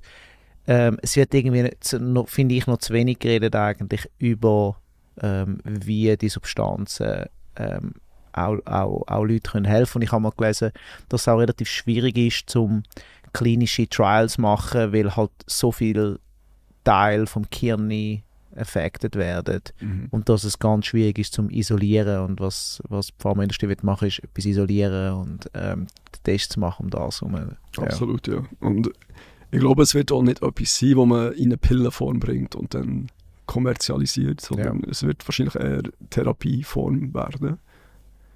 Ähm, und ich hoffe, es geht auch in die Richtung, weil am Ende des Tages äh, sind eigentlich Pillen etwas, wo man, eine Kollegin hat das mal gut gesagt, wo man Türen zumacht zu seinem, zu, sein, zu seinem Inneren Mhm. wo man einfach die Leute betäubt, mehr oder weniger. Ja. Und Psychedelics machen die Tür auf und du beschäftigst dich mit dieser Person, mit Ja. dir selber viel tiefgehender und sobald du das mal machst, es ist unangenehm, es ist nicht immer komfortabel. Manchmal ist es auch lustig, Ja. aber sobald du es mal machst, dann verlierst du auch die Angst vor dem Thema und äh, heilst dich selber. Ja. Und du brauchst eigentlich nicht jemand anderes, der dich heilt, sondern du kannst dich selber heilen in gewissen Themen. Ähm, das, das hilft sicher mehr als die äh, gängige Medizin mit Medikamenten etc. Man setzt sich halt dann auch mit dem Thema selbst auseinander. Ähm, ich habe das Gefühl, dass es können viele Leute auch nicht so gut alleine sein. Man rennt ein bisschen von dem weg. Darum finde ich es noch spannend auch, weißt, dass du gesagt hast, du ähm, nimmst das auch so ein bisschen als, als wie soll ich sagen, ähm, aufdanken, weil schlussendlich muss man ja trotzdem auch mit sich so ein bisschen im Reinen sein, wenn man mit anderen Leuten zu tun hat oder zumindest an sich schaffen, was, äh, ähm, was habe ich das Gefühl, die Substanz ein bisschen einfacher machen dann. Mhm. Ja. Ich glaube ich, ich glaub's auch, ja. Absolut. ja. Hast du ähm, in Sachen, wie soll ich sagen, persönlich vielleicht irgendwelche Vorbilder, müssen jetzt gar nicht unbedingt mega berühmt sein, aber einfach Leute, wo du ähm, aufschaust? Wow, äh, ja. Ja, diverse. Was, äh, wer, wer kommt da gerade in den Das war schon letztes Mal eine Frage. Ähm, letztes Mal war schon die Frage, wo wir mit dem äh, Anatole Taubmann äh, Aufnahme gemacht haben.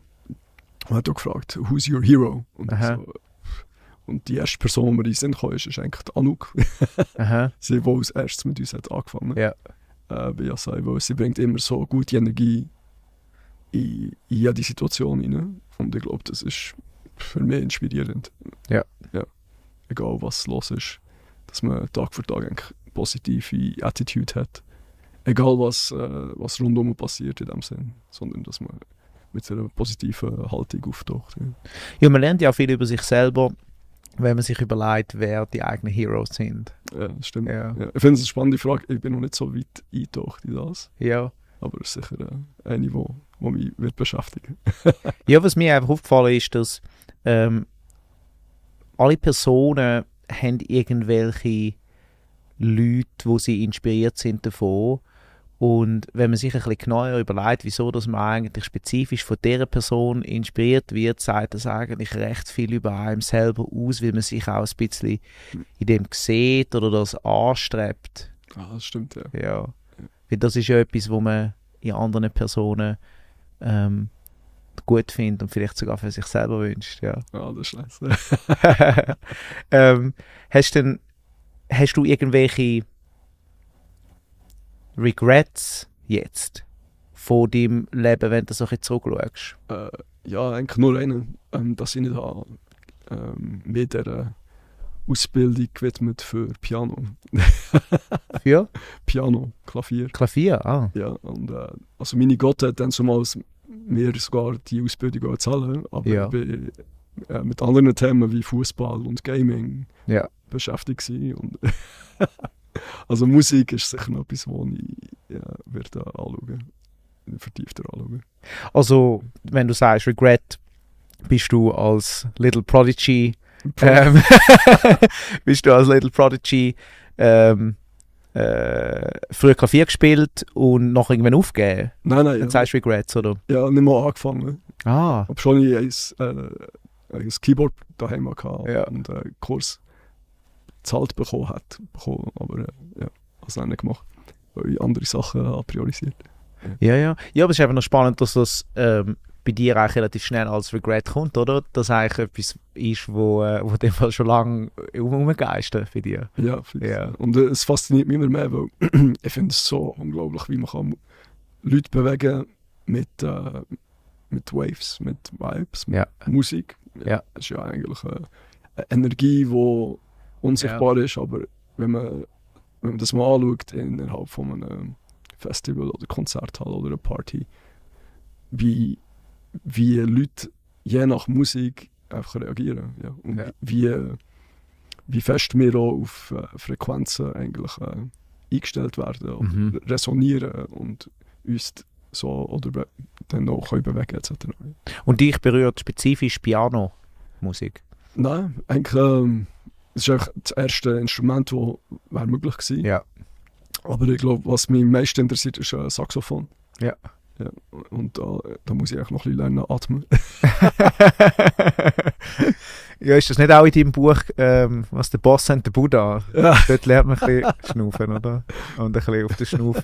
Du, tust irgendwie meditieren oder so? Ist das etwas, wo du, wo du machst zum, zum, zum Abkommen? Ist das vor allem, hast du andere meditative, ähm, weiß nicht, Activities, wo Äh, ja, sind? ja, doch, Meditation ist schon etwas, wo, wo, äh, wo regelmäßig im Alltag Ja. vorkommt, ja. Also das, ist, das ist sicher etwas, wo, wo Sinn macht, von mir aus gesehen. Ja. Manchmal vergesse ich es auch wieder, mache es nicht, dann merke ich, ah shit.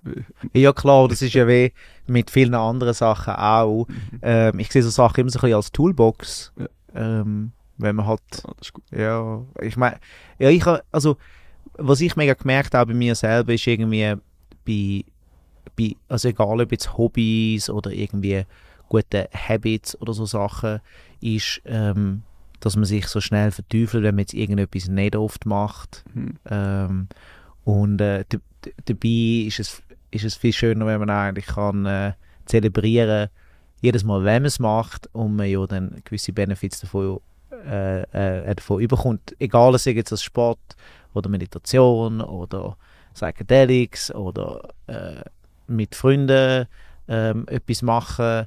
Ähm, ja, ich habe das Gefühl, ähm, man, man, tut sich in der Leistungsgesellschaft dort, dort einmal auch noch sagen, oh, ich würde es gerne immer machen. Das stimmt, ja, man, man ist so ein bisschen fo- fo- forciert fast nachher, teilweise. Das, Ja, man sagt, oh, ich, bin, ich muss immer meditieren, jeden Tag am Morgen früh. Das ist eine Stunde. Just be a monkey. ja, genau. ähm, hast du... Was, Ich, ich, ich kann, ja, sorry. was machst du zum äh, Abkommen, zum Entspannen? Ja. Ähm, bei mir, ich habe, also erstens mal, was mich sehr oben abholt, sind Gespräche. Ähm, und zwar nur eins zu eins Gespräche. Okay. Ähm, in Gruppen ist ja mal etwas anderes. Gruppe ist einfach lustig. Mhm. Äh, also ich rede sehr gerne mit Leuten, darum auch so ein bisschen, ein bisschen egoistisch. äh, sitzen wir da Du- ja, voll. Nein, ich rede gerne mit Leuten ähm, ähm, und es gibt mir mega viel Energie. Ähm, das, ist, das, ist, das ist sicher etwas. Äh, ich bin ich bin gerne in der Natur raus.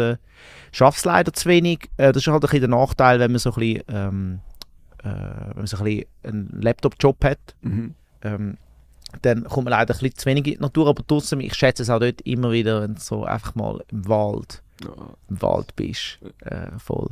What about a, a, forest podcast? Ja, das ist nice? Stell dir vor, mit den mit den Hintergründen und so, wow. Was wow das ja nice. Weißt du, so eine kleine, so eine kleine Cabin, äh, Pod-Cabin. Wow, that, that would be nice. Ja, aber wirklich, du wirst jede Woche von mir kommen.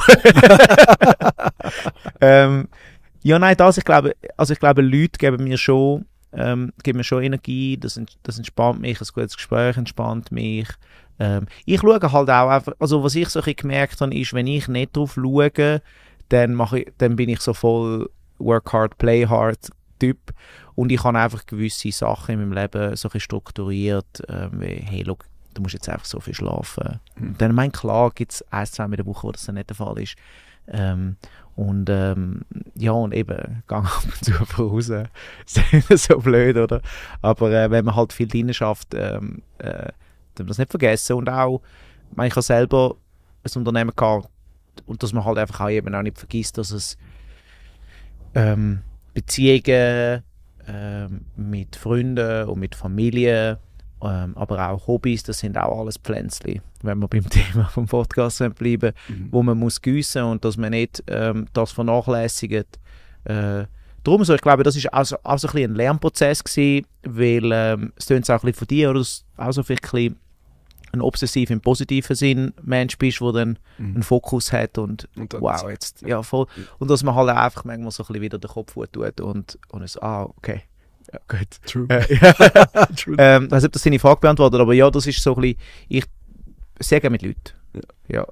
Sehr gut. Ja. es passt ja auch gut mit dem, was du machst. Jetzt. Ja, voll, voll. Also, das ist auch so ein bisschen das, ist auch so ein bisschen das klar nebendran. Ich habe es ähm, gestern im Podcast ähm, auch gesagt. Ich habe irgendwie das Gefühl, dass man merkt im Leben, beziehungsweise du hast es eigentlich vorhin auch gesagt, man merkt im Leben so ein bisschen, wenn man an einer Mission ist und auf einmal trifft man Leute, ähm, auf einmal ähm, ist alles mega einfach, es geht so abwärts irgendwie und ich habe immer das Gefühl, so, sowohl in menschlichen Beziehungen als Beziehungen mit anderen Menschen, aber auch im Business, wenn es irgendwie so ein bisschen so nach Aufstoßen anfühlt, Mhm. ähm, dann ist es dann ist es vielleicht oft nicht so richtig man muss nochmal überdenken und wenn es einfach irgendwie so rollt, Mhm. äh, ja, dann ist man dann ist man so ein bisschen in dem Flow rein, ja. Ja, das stimmt eigentlich. Ja. Das ist so. Ja, ich, ich glaube auch für ähm, interessanterweise letzt, letztens habe ich wieder mal ähm, mir Zeit genommen, um zu überlegen, okay, wo könnte es als nächstes hergehen? Ja. Was gibt es für ähm, Possibilities, Opportunities und so weiter. Und haben wir das auch ein bisschen aufgeschrieben und angefangen quasi manifestieren mit äh, Mhm. Journaling etc. Und interessanterweise hat sich nachher vieles von dem einfach gezogen. ergeben. Und Ja. ich so, this is dangerous. ja. I need to be careful what I write, wish for. Und ähm, ja, dementsprechend, ich glaube, so ein bisschen die, nächsten Schritte auch immer ein bisschen zu überlegen, okay, kann man das planen oder lässt man es auch auf sich zukommen? Ich glaube, es braucht ein bisschen beides. Es braucht wie das äh, Hin und Her, wo man teilweise auch mit dem Flow geht, aber sich auch überlegt, okay, wo ist die Vision, ist das noch zielführend, möchte ich als Person, die äh, heute stand, 2023, möchte ich mich in eine andere Richtung bewegen, etc. Ja. Ja, ich habe so gemerkt, dass für mich persönlich ist so zu wissen, was da vorne ist Mhm. und was der nächste Schritt ist, sind so die beiden Sachen. Und so zwischen ihnen habe ich gemerkt, muss ich ein bisschen loslassen und so. Die, die anderen Sachen kommen dann schon, aber das, ich muss wissen, was ich morgen und nächste Woche mache und ich muss wissen, Mhm. was ich, wo ich hin möchte, so grob.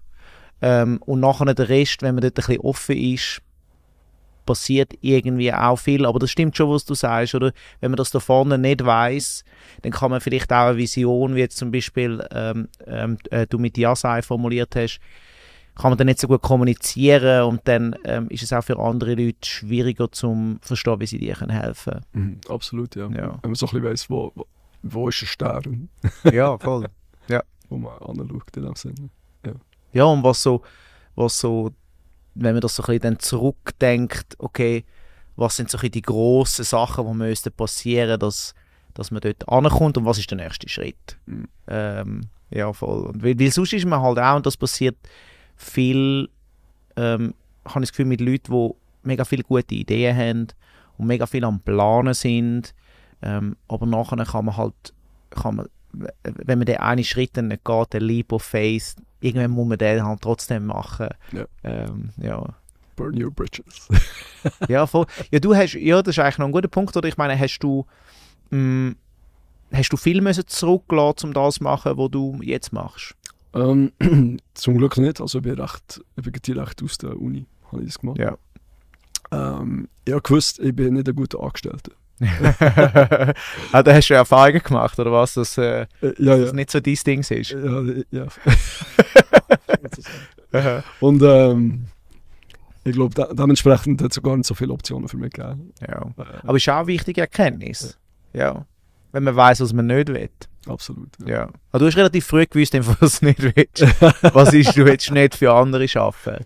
Äh, Ja. Doch schon für andere Missionen, Visionen, Ideen etc. Ja.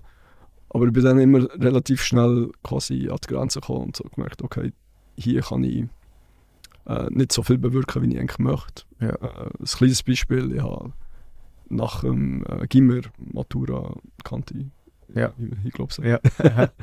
ähm, habe ich in einem Gebäudetechnik Planungsbüro geschafft, Ja. äh, als Junior Project Leader.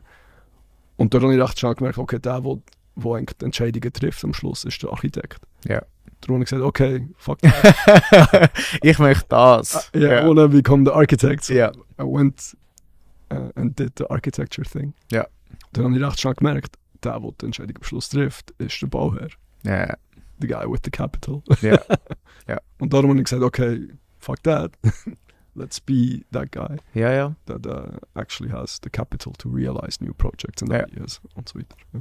Ich habe die Erfahrung selber gehabt. Ich habe so gemerkt, dass ähm, ich meine, klar, es gibt auch gute, sehr gute Leaders, die die Leute machen lassen, die etwas wollen machen Aber mir hat es oft Windows-Segel genommen, ähm, wenn ich für Leute geschafft habe, wo, ähm, wo irgendwie halt den Faith nicht wollen mit mir zusammen machen. Also bei, hey mal, ich glaube aber an das und wir müssen, wir müssen dort an und dann, ja, aber uh, kein Budget und dann, ja, okay, gut, aber ähm, wenn wir längerfristig denken, müssen wir ja etwas ändern und so. Und ähm, es klingt bei dir recht ähnlich. Du hast eigentlich einfach so ein bisschen geschaut, hey, okay, das geht nicht, okay, da geht auch nicht. Und dann bist du in die Selbstständigkeit gekommen, ja. Ja, ja, Ja, ja cool. ähm, Gibt es noch irgendwelche ähm, spannende Bücher oder Artikel Mhm. oder Reports oder was auch immer, wo man zum Thema, ähm, zu den Themen, wo wir jetzt heute geredet haben, Vertical Farming, aber auch Entrepreneurship, das ist Management, das paar Sachen gesagt, wo dir einfallen, Mhm. wo dich geprägt haben, wo vielleicht die Leute auch ein bisschen mehr können lernen über Sachen, die wir heute jetzt besprochen haben. Äh, fix, ja. Also, eins ist sicher ähm, über Entrepreneurship. Äh, kann ich Napoleon Hill Think and Grow Rich empfehlen. Mhm.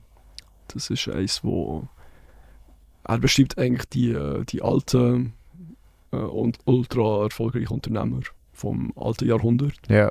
Aber viel, man kann sehr vieles von denen lernen. Ja. Äh, gleich, an- ein anderes Buch ist, ist von äh, Dr. Joe Dispenza. Ähm, Supernatural Mhm. werde übernatürlich. Und das hat sehr viel damit zu tun mit äh, Neuroscience und wie du dich kannst, äh, selber re-engineeren Ohne Substanzen, sondern nur mit äh, Meditation und Atmungstechniken etc. Und das hilft schon recht fest. Auch. Mhm. Schon sehr, sehr spannend. Und ja, das, dritte Buch, das ich könnte empfehlen ja, es, ja, Buddha and the Badass, sicher spannend. ja, stimmt, das haben wir schon gehabt. Wo dann das, ja. ja, ja, ich glaube, das, ja, das, ich glaube, die drei würde ich jetzt mal mitgeben im Moment. Ja. Cool. Ähm, wir enden den Podcast immer mit einer Challenge für die Audience. Ähm, das heißt, äh, du kannst irgendeine Challenge erfinden, die kann einen Tag gehen, eine Woche, einen Monat, ein Jahr, up to you, über Sachen, die wir geredet haben oder auch nicht. Okay, Ähm, ja, Challenge für die Audience. Nice. Äh, also ich mache momentan eine Challenge für mich selber, ein Experiment. Perfekt. Um, I go, I'm, I'm going vegan right now for a while. Mhm. Und schaue eigentlich, was passiert mit, meinem- mit meinem Körper, Mhm. mit meiner Stimmung, mit meinem Energielevel etc. Vielleicht ist es so eine Challenge für, äh, für irgendjemand in der Audience, wo, wo das möchte ausprobieren Was bisher so ein meine Erkenntnis ist, ich habe mehr Energie, Mhm. ich bin klarer im Kopf, was krass ist. Äh, es ist viel, viel schwieriger, irgendwo zu essen zu finden. es ist viel schwieriger. Mhm. Aber äh, ja, man, man lernt so ein bisschen äh, seine Arten und Wege und so weiter. Aber ich glaube, es ist eine sehr äh, spannende Auseinandersetzung mit sich selber und man merkt so ein bisschen, okay, was sind die Lebensmittel, die ich wirklich möchte zu mir nehmen Ja. Was gibt mir Energie und was nimmt mir Energie? Weil es ist eigentlich fast immer so, entweder wenn man ein Lebensmittel zu sich nimmt, gibt es einem Energie, it's healing, oder es nimmt Energie, it's killing you over time. Mhm.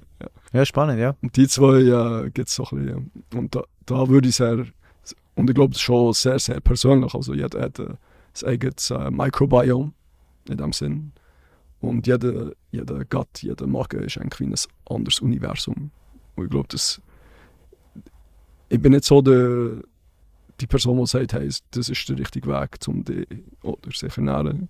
Ich glaube, jeder muss für sich selber herausfinden.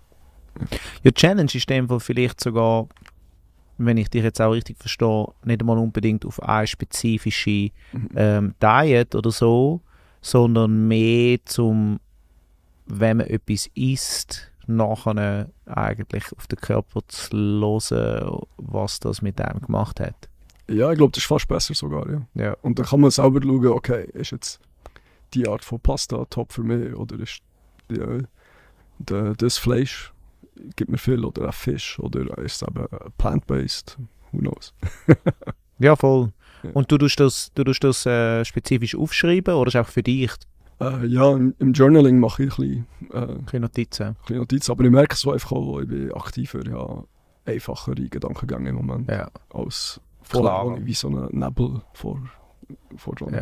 hatte. Ja, es ist spannend, weil oder oft das, was wir essen, machen wir, oder viele, viele Leute machen sich mehr Gedanken über, wie es schmeckt, Mhm. nicht unbedingt, was es mit einem macht. Ja, das ist crazy. Ja, ja das ist noch spannend, gell? Und es ist auch, man sagt ja auch, oder meine, ähm, Nutrition, Ernährung ist eigentlich etwas von dem, wo man seine Physik am meisten kann verändern. Das ist ja kl- klar, das ist das, wo ihr geht, ja. Ja, es gibt, es gibt eine unglaublich gute Folge äh, vom Djokovic. Djokovic, wo seine Ernährung komplett umgestellt hat. Und Ja. ab dem Zeitpunkt ist seine Performance unglaublich aufgegangen. Ja. In den ATPs und Tennis ist er auf einmal Nummer 1 geworden. Ja. Was er mit der vor der bisherigen Ernährung gemäß ihm äh, vorher nicht geschafft hat. Ja. Ja, spannend. Super spannend eigentlich. Ja. Gut, ähm, hört auf euch selber. Ähm, machen wir ein Check-in, nachdem wir gegessen haben, ob das so Energie gibt ähm, oder wegnimmt. Ähm, danke vielmals, Marc, für deine Zeit. Merci. Super spannend gewesen. Viele verschiedene Themen haben wir angeschaut und ähm, ich wünsche ganz viel Erfolg äh, auf dem weiteren Weg ähm, mit Yasai. Gibt es noch ähm, irgendwie äh, Webseiten oder so, wo man, wo man mehr kann lernen Über Yasai. Ja, Äh, ja. Yasai.earth. yasai.earth. Ja. Schöner Name. Yeah, Fair because uh, soon we will be in space. Ja, yasai.earth. Danke vielmals, Merci. Marc. Merci.